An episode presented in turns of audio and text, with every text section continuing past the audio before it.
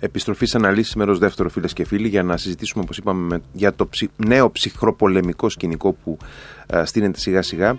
Έχουμε μαζί μας τον ε, καθηγητή Κωνσταντίνο Κολιόπουλο, ε, καθηγητή Διεθνούς Πολιτικής στο Τμήμα Διεθνών Ευρωπαϊκών και Περιφερειακών Σπουδών στο Πάντιο Πανεπιστήμιο. Καλησπέρα, κύριε Κολιόπουλε. Καλησπέρα σας. Ε, να αναφέρω για τους ε, φίλους ε, ότι το τελευταίο σας βιβλίο είναι «Η τέχνη της στρατηγικής». Το έχετε συγγράψει μαζί με τον Αθανάσιο Πλατιά και το βρίσκουμε από τις εκδόσεις Διάβλος. Και επίσης να πω ότι έχετε συνεπιμεληθεί και ένα πάρα πολύ ενδιαφέρον και ειδικό για το αντικείμενο της απόψινής συζήτησης έτσι, βιβλίο, την έναρξη του ψυχρού πολέμου, το οποίο νομίζω το βρίσκουμε σε, σε e-book και είναι πάρα πολύ ενδιαφέρον για όλους νομίζω να το, να το βρουν και να το διαβάσουν. Ε, κύριε Κολιόπουλε, να πάμε στο 1945, γιατί πριν από λίγες μέρες είχαμε και την επέτειο της, ε, ε, της Συνόδου και της Συμφωνίας της Γιάλτας και να δούμε λίγο ε, τι αποφασίστηκε στη Γιάλτα της Κρυμαίας τον Φεβρουάριο του 1945 και με ποιο τρόπο εκείνες οι μέρες χάραξαν την πορεία της μεταπολεμικής Ευρώπης. Η Γιάλτα είναι, καλησπέρα σας καταρχάς, Καλησπέρα. Η Γιάλτα είναι, ε, ήταν ε, ο τελευταίος τότε κρίκος, μετά ακολούθησε και το Πότσταμ που έβαλε τον επιλογο σε μια σειρά τέτοιων διασκέψεων που τερμάτιζαν μεγάλους πολέμους. Ο δεύτερος παγκόσμιος πόλεμος δεν είχε ακόμα τελειώσει, ήταν Φεβρουάριος 1945, αλλά ήταν θέμα χρόνου η λήξη του. Οπότε, τηρώντας την παράδοση, οι μεγάλοι νικητές συναντήθηκαν για να διευθετήσουν τη μεταπολεμική παγκόσμια τάξη. Και βασικά αυτό που έγινε ήταν το εξής. Παγιώθηκαν οι κατακτήσεις των σοβιετικων αυτά που λένε ότι στη Γιάλτα οι Αμερικανοί τους χαρίσανε το ένα ή το άλλο, αυτά δεν ισχύουν. Το μοναδικό το οποίο τους χάρισαν οι Αμερικανοί στη Γιάλτα ήταν τα νησιά Κουρίλες. Στην Ιαπωνία δεν είχαν ακόμα εισβάλει στην Ιαπωνία, δεν είχαν επιτεθεί στους Ιαπωνέζους οι Σοβιετικοί, οπότε η συμφωνία ήταν ότι θα κηρύξει το πόλεμο η Σοβιετική Ένωση στην Ιαπωνία, και σε αντάλλαγμα θα έπαιρνε τα νησιά Κουρίλες. Συν επιρροή στο βόρειο τμήμα της Κορέας. Κάτι το οποίο τους κυνηγάει μέχρι σήμερα τους Αμερικάνους. Στην Ευρώπη όμως, αυτό που έκανε η Γιάλτα ήταν πάρα πολύ απλά να παγιώσει την υφιστάμενη κατάσταση. Που όπως είχε πει ο Στάλιν, όπου πάει ο στρατός σου, πάει και το πολιτικό σου σύστημα. Άρα αυτά που λέμε για και η, ας πούμε προηγουμένως... Είναι άδικη η κριτική που έχει ασκηθεί στον Ρούσβελτ δηλαδή για τη, για τη Γιάλτα ε, η κριτική που ασκήθηκε στο Ρούσβελτ είναι πολύ ε, για τα όσα έκανε μέχρι τη Γιάλτα. Δηλαδή η Γιάλτα έχει πρόβλημα για τους Αμερικανούς στην Ασία, όχι στην ευρωπη Δηλαδή, σας είπα, η επιρροή στη Βόρεια δεν είχαν ανάγκη οι Αμερικανοί τη Σοβιετική, την Σοβιετική εισβολή στη Μαντζουρία. Νόμιζαν ότι την είχαν. Δεν την είχαν και όπως είπα το βρίσκουν μέχρι τώρα μπροστά τους. Άρα εκεί πραγματικά ε, ήταν ίσως ένα μεγάλο λάθος ενός μεγάλου προέδρου όπως ήταν ο Φράγκλιν Ρούσβελ. Στην Ευρώπη όμως, το ξαναλέω, η Γιάλτα απλώς παγίωσε τα όσα υφίστανται μέχρι τότε. Στην Ελλάδα για παράδειγμα. Στην Ελλάδα οι Σοβιετικοί την είχαν Όταν οι Σοβιετικοί κάποιες, ε, τα, ε, τα προκεχωρημένα τμήματα της στρατιάς τους που εισέβαλε στη Βουλγαρία, κάποια στιγμή πέρασε τη μεθόριο. Mm-hmm. Δεν ξέρανε, Ροδόπη τότε, δεν ξέρεις που βρίσκεσαι. Περνάνε λοιπόν τη μεθόριο, τους συναντάνε κάτι δικοί μας αντάρτες. Α, σύντροφοι, καλώς ήρθατε. Τι είναι εδώ, Ελλάδα. Μεταβολή, αμέσως. Ναι. Αυτό έγινε το 1944. Ναι, και αυτή η αρχή παρέμεινε ενισχύ, δηλαδή δεν, δεν την παραβίασαν ε, στη συνέχεια. Ακριβώς. Ε, στο μεταξύ είχαν έρθει οι Βρετανοί, η Ελλάδα είχε απελευθερωθεί, mm-hmm. υπήρχε εθνική κυβέρνηση στην Ελλάδα. Λοιπόν, με όλα τα ζητήματα τα οποία υπήρχαν, λοιπόν, οι Σοβιετικοί δεν είχαν μπει στην Ελλάδα. Η Ιουγκοσλαβία είχε απελευθερωθεί από τους Παρτιζάνους του Λοιπόν, όλα αυτά στη Γιάλτα απλώς παγιώθηκαν. Άρα λοιπόν στη Γιάλτα στην πραγματικότητα αυτό που έγινε ήταν να αποδεχτούν το ήδη ε, προετοιμασμένο σκηνικό ε, λόγω της προέλασης του, του κόκκινου στρατού σε όλη την Ανατολική Ευρώπη και ε, στην δηλαδή αυτό που έγινε ήταν να, να αποδεχτούν την πραγματικότητα, όχι κάτι περισσότερο από αυτό, έτσι δεν είναι. Με αυτό δεν το, υπήρχε. Με αυτό το δεν υπήρχε τρόπος να διώξει τους Σοβιετικούς από την Πολωνία. Προφανώς, ναι. Να κάνει η Πολωνία κανονικές δημοκρατικές εκλογές. Δεν υπήρχε περίπτωση αυτό χωρίς πόλεμο. Άρα δεν πούλησε κάτι ο Ρούσβελτ στη Γιάλτα, το ξαναλέω, στην Ευρωπη Στην Ασία είναι μια άλλη ιστορία εντελώς. Αλλά κρατήστε το γενικότερο, ότι η Γιάλτα είναι συνέχεια μιας μακράς παράδοσης που ξεκινάει τουλάχιστον από τη συνθήκη της Βεσφαλίας το 1648, τελειώνει ένας μεγάλος πόλεμος, κάθονται σε ένα τραπέζι και οι μεγαλύτεροι από τους νικητές καθορίζουν τη νέα διεθνή τάξη. Ναι, αυτό είναι κάτι το οποίο το είδαμε και μετά τους Ναπολεοντίους πολέμους, το είδαμε και, ε, και μετά το Πρώτο Παγκόσμιο Πόλεμο ασφαλώς. Ε, είναι, ναι, όντως, όντως, ακριβώς. Είναι μια, μια γραμμική θα έλεγε κανείς πορεία. Ε, πολλοί σήμερα συζητούν για έναν νέο ψυχρό πόλεμο. Πιστεύετε ότι έχει βάση αυτό; Ε, έχει αρκετά ψυχροπολεμικά χαρακτηριστικά η παρούσα κατάσταση. Ε, δεν έχει χαρακτηριστικά του ψυχρού πολέμου όπως το ξέραμε γιατί καταρχάς μιλάμε για ψυχρό πόλεμο μεταξύ ΗΠΑ και κινας mm Αυτή είναι οι δύο μεγάλοι. Πλέον η διεθνής πολιτική δεν καθορίζεται στη σχέση Ουάσιγκτον-Μόσχας. Αυτό πάει. Οι μεγάλες, είναι... οι μεγάλες δυνάμεις αντιπαράθεσης είναι αυτές. Αυτή τη στιγμή είναι οι Ηνωμένες Πολιτείες και Κίνα η Ρωσία παλεύει να κρατηθεί ως μεγάλη δύναμη. Και άμα κάτσουμε και δούμε τους συντελεστές ισχύω της Ρωσίας, βρίσκονται σε πτώση. Δεν συγκρίνεται η Ρωσία, η ρωσική οικονομία είναι το 1 τρίτο της γερμανικής. Για να καταλαβετε Δεν μιλάμε καν για Ιαπωνέζικη, δεν μιλάμε για Κινέζικη, ούτε κατά διάνοια Αμερικάνικη. Είναι πολύ πίσω η Ρωσία. Η Ρωσία έχει ένα πληθυσμό 140 κάτι εκατομμυρίων. Ε, το οποίο τη φέρνει γύρω στο... Ε, η Αμερική έχει 320-330, η Κίνα έχει 1,1 δισεκατομμύριο, δηλαδή η Ρωσία παλεύει να κρατηθεί ως μεγάλη δύναμη. Η Ρωσία το μόνο στοιχείο μεγάλης δύναμης που έχει είναι η στρατιωτική της δύναμη. Δεν είναι λίγο αυτό, δεν είναι αμεληταίο. Mm-hmm. Αυτή είναι την εκτάση της. Αλλά η Ρωσία παλεύει να κρατήσει ως μεγάλη δύναμη. Άρα, αν μιλάμε για ψυχρό πόλεμο, κυρίως μιλάμε για Ηνωμένες Πολιτείες με Κίνα.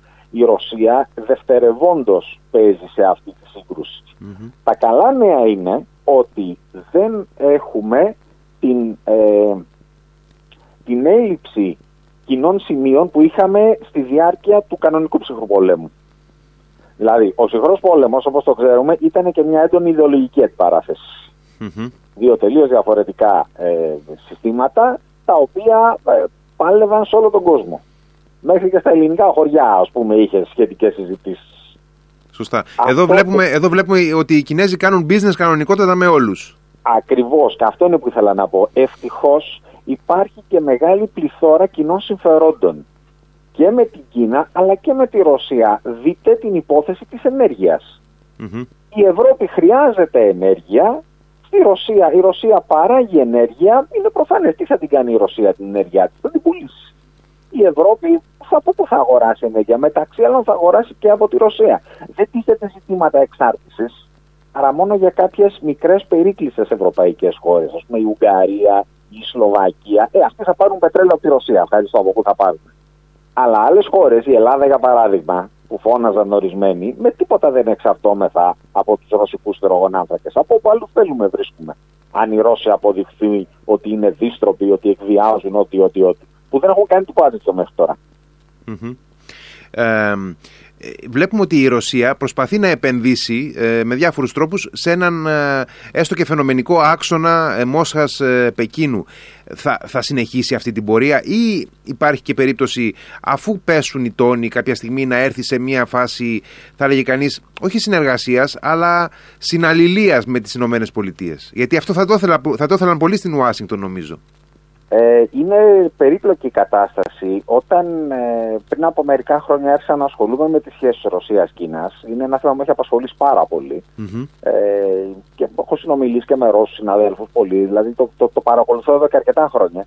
Στην αρχή θεωρούσα βέβαια ότι αυτοί οι δύο θα συγκρούονταν για μια σειρά από λόγους μεταξύ άλλων ιστορικούς. Μελετώντας όσο μεγαλύτερο βάθος και αναλύοντας και, σας είπα, ρωσικές ε, στην πραγματικότητα η συνεργασία που έχουν είναι πάρα πολύ βαθιά.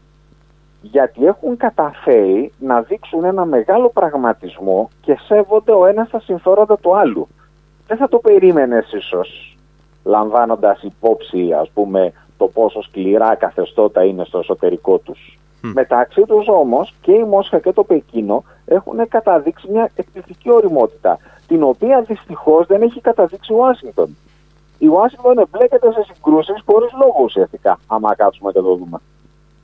Άρα, για να ολοκληρώσω, ενώ θα περιμένανε ορισμένοι να κάνει η Αμερική το αντίστροφο από αυτό που έκανε ο Χένρι Κίσιγκερ, ο Χένρι Κίσιγκερ, υπενθυμίζω, ε, βοήθησε στην ε, εξομάλυση των σχέσεων Ηνωμένων Πολιτειών και Κίνας στρεφόμενοι, αυτοί οι δύο στρεφόμενες κατά της Σοβιετικής Ένωσης. Βέβαια, ναι. έλα τώρα να κάνουμε το αντίθετο. Έλα να τα βρούμε με τη Ρωσία για να στραφούμε εναντίον της Κίνας. Αυτό θα θέλω Τραμπ, για παράδειγμα. Mm-hmm. Όμως η Ουάσιγκτον, και μιλάω για το κατεστημένο της Ουάσιγκτον, σε μεγάλο βαθμό δεν το θέλει αυτό. Υπάρχουν ισχυρά συμφέροντα στο Κογκρέσο. Καταρχάς, δεν υπάρχει κανένα συμφέρον στο Κογκρέσο που αυτή τη στιγμή να υποστηρίζει την προσέγγιση με τη Ρωσία. Και υπάρχουν αρκετά συμφέροντα που επενδύουν στη ρήξη. Άρα η Ουάσιγκτον δεν το θέλει και αντίστοιχα δεν το θέλει ούτε η Μόσχα. Γιατί δεν εμπιστεύεται τη Δύση. Τι, τι επιδιώκει η Ρωσία στην Ανατολική Ευρώπη, δηλαδή ακούμε αυτά τα οποία ζητά και θέτει στο τραπέζι. Είναι δυνατόν να πιστεύει ότι το ΝΑΤΟ θα άρει οικειοθελώς όλα τα βήματα που έχει κάνει από τη δεκαετία του 90. Όχι, αυτό αποκλείεται. Και επίσης αποκλείεται να πάρει η Ρωσία και αυτά που ζητάει τώρα το επίσημο πάγωμα της ε, περαιτέρω διαδικασίας διεύρυνσης του ΝΑΤΟ. Αυτά τα πράγματα δεν γίνονται ε, και συνθήκη να υπογράψεις και να πεις ότι το ΝΑΤΟ ποτέ δεν θα επεκταθεί όλοι ξέρουμε ότι στη διεθνή πολιτική ισχύει το ποτέ μιλες ποτέ. Δεν σημαίνει κάτι δηλαδή το συγκεκριμένο. Επίσης η ένταξη της Ουκρανίας στο ΝΑΤΟ δεν είναι καν στην ατζέντα. Άρα η, ε, η Ρωσία επομένως είναι, είναι σαφής αυτό που λέει. Λέει, κοιτάξτε να δείτε, θα πρέπει να ξαναδούμε την ευρωπαϊκή αρχιτεκτονική ασφάλειας. Φτιάξατε μια αρχιτεκτονική ασφάλειας μετά τον ψυχρό πόλεμο και εμένα με αγνοήσατε. Επεκτείνατε το ΝΑΤΟ και ο μόνος πιθανός στρατιωτικός αντίπαλος του ΝΑΤΟ στην Ευρώπη μπορώ να είμαι εγώ. Άρα αυτό το πράγμα εγώ δεν μπορώ να το δεχτώ. Όσο και αν εσείς μου λέτε ότι το ΝΑΤΟ δεν σε απειλεί, εγώ δεν μπορώ να επαφίεμαι στην καλή σας θέληση. Άρα από τη μεριά της η Ρωσία ζητάει ε, ουσιαστικά ε, μιλάει για την, και για τη δική της ασφάλεια και για την ε, ευρωπαϊκή αρχιτεκτονική ασφάλεια. Ε, δεν μιλάμε για ανέρεση της διεύρυνσης του ΝΑΤΟ και ας μην ξεχνάμε ότι οι βαλτικές χώρες μπήκαν στο ΝΑΤΟ επί προεδρίας Πούτιν. Εντάξει, δηλαδή δεν μπορεί να αντιστραφεί αυτό. Αυτό που φαίνεται είναι ότι η Ρωσία δεν θα επιτεθεί σε χώρα του ΝΑΤΟ και το ΝΑΤΟ δεν θα υπερασπιστεί χώρα στην οποία θα επιτεθεί η Ρωσία. Ναι, αυτό έχει, έχει διατυπωθεί ευθέως και από τον Στόλτεμπερ και από τον Μπλίν και το έχουν πει, ας πούμε, ότι δεν πρόκειται να σταλούν ε, στρατεύματα στην Ουκρανία και σε χώρα μη μέλος του ΝΑΤΟ η Ρωσία βασικά τι σου λέει, διαβεβαιώστε με ότι δεν θα επεκταθείτε περαιτέρω. Το θέμα είναι ότι με τον τρόπο που το ζητάει η Ρωσία, αυτό πολύ απλά δεν πρόκειται να γίνει. Πολύ φοβάμαι δε ότι δεν πρόκειται να γίνει και διότι και αυτός είναι ο λόγος ο οποίος ε, θέλησα σήμερα να κάνουμε αυτή τη συζήτηση, γιατί ε, ήθελα να πω ότι φοβάμαι πως οι Ηνωμένες Πολιτείες έχουν χάσει το διπλωματικό ταμπεραμέντο που είχαν κάποτε. Δηλαδή, στη Γιάλτα το 1945 μπορούσες να συνομιλήσεις με τον άλλον, μπορούσε να σεβαστεί τα ζωτικά του συμφέροντα, επέβαλες ό,τι θεωρούσες εσύ ζωτικό σου συμφέρον και συνεχίζατε παρακάτω, χωρίς να έχετε γίνει αδελφικοί φίλοι. Αυτή τη στιγμή βλέπω τις Ηνωμένες Πολιτείες να παίρνουν σημαντικά ρισκά ε, για το δικαίωμα της Ουκρανίας να επιλέξει πού θέλει να πάει. Λοιπόν, και η Κούβα είχε δικαίωμα να έχει σοβιετικούς πυράβλους στο έδαφος της, αλλά μόλις ήρθαν αυτοί οι πυράβλοι, οι Αμερικανοί γίνανε έξω φρενών και πάνε λίγο να έχουμε τρίτο παγκόσμιο πόλεμο. Νομικά η Κούβα είχε όλα τα δικαιώματα του κόσμου να έχει σοβιετικούς πυράβλους. Μιλάω για την κρίση της Κούβας στην ναι, ασφαλώς. Ναι, ναι, ναι, ναι, ναι. ε, από την άλλη μεριά, οι Αμερικανοί πολιτικά λέγανε εμείς δεν το ανεχόμαστε αυτό. Αντίστοιχα, σήμερα η Ρωσία δεν έχει κανένα νομικό δικαίωμα να απαιτεί από την Ουκρανία να μην πει στο ΝΑΤΟ από την άλλη μεριά όμως, από πολιτικής άποψης, λέει: Εγώ αυτό δεν μπορώ να το ανεχτώ. Εάν έχεις το διπλωματικό ταμπεραμέντο, τα βρίσκεις με μια τέτοια Ρωσία. Πολύ φοβάμαι όμως ότι οι Ηνωμένες Πολιτείες ακόμα ακολουθούν μια συγκρουσιακή πολιτική, η οποία πραγματικά δεν βλέπω να οδηγεί πουθενά. Δεν βλέπω κανέναν να έχει να κερδίσει κάτι από αυτό.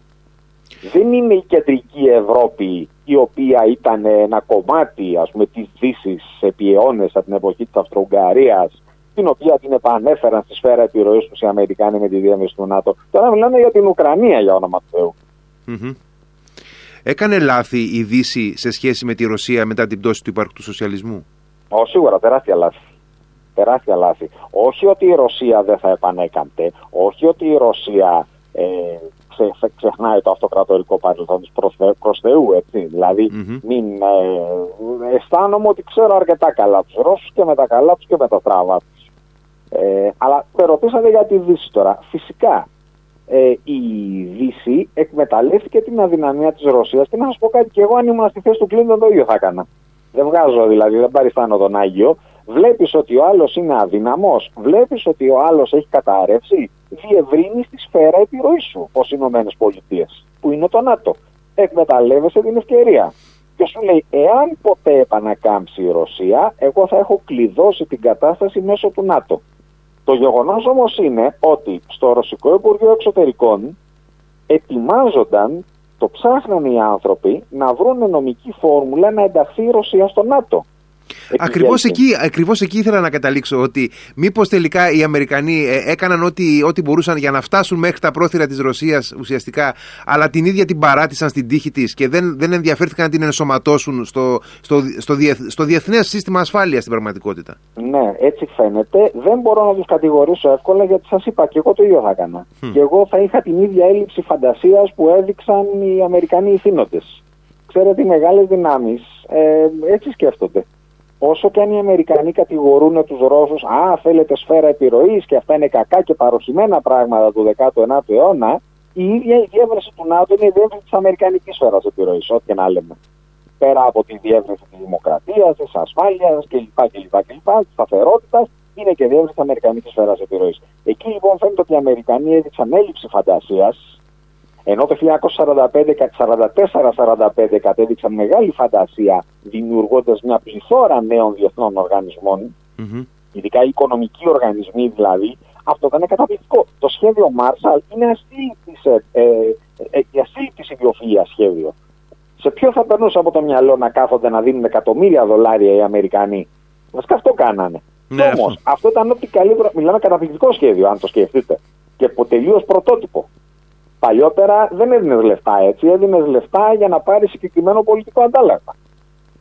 Αλλά οι Αμερικανοί δείξαν φαντασία το 44-45 και το 47 με το σχέδιο Μάρσαλ. Δεν έδειξαν αντίστοιχη φαντασία μετά από το τέλος του ψυχρού πολέμου. Οπότε έμεινε μια Ρωσία η οποία όπως είπατε αφέθηκε στη τύχη της, οπότε είναι πάρα πολύ εύκολο μετά να αναπτύξει σύνδρομα απειλής και περικύκλωσης. Κλείνοντας, ε, θα ήθελα να ρωτήσω αν πιστεύετε ότι μπορούν οι Ηνωμένες Πολιτείες και οι σύμμαχοί τους ε, να, να βγουν, ε, θα έλεγε κανείς, όχι νικητές, αλλά ξανά κυρίαρχοι από αυτόν τον νέο ανταγωνισμό. Και από, τη, από την σύγκρουση τώρα την παρούσα με τη Ρωσία τελικά, αλλά ουσιαστικά από τη μεγάλη εικόνα, από αυτό που έρχεται με την Κίνα. Ε, τα έχει τα μέσα η Δύση. Mm-hmm. Θα έχει τα μέσα η Δύση. Αυτό είναι ένα αμφίβολο και ο ίδιος ο Πούτιν δηλώνει να ξέρουμε ότι το ΝΑΤΟ υπερτέλησε μέσα.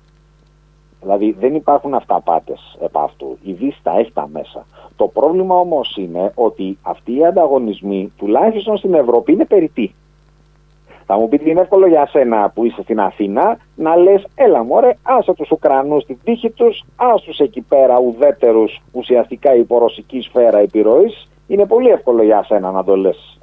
Ε, από την άλλη μεριά όμως, βλέποντας τη μεγάλη εικόνα, νομίζω ότι κάτι τέτοιο θα, δια, θα διασφάλιζε τη σταθερότητα στην Ανατολική Ευρώπη και γενικότερα στην Ευρώπη. Δηλαδή, και σύγκρουση να γίνει, μάλλον η Δύση θα βγει νικήτρια. Αλλά το κόστος θα είναι δυσανάλογο και πραγματικά δεν υπάρχει λόγος να το υποστούμε.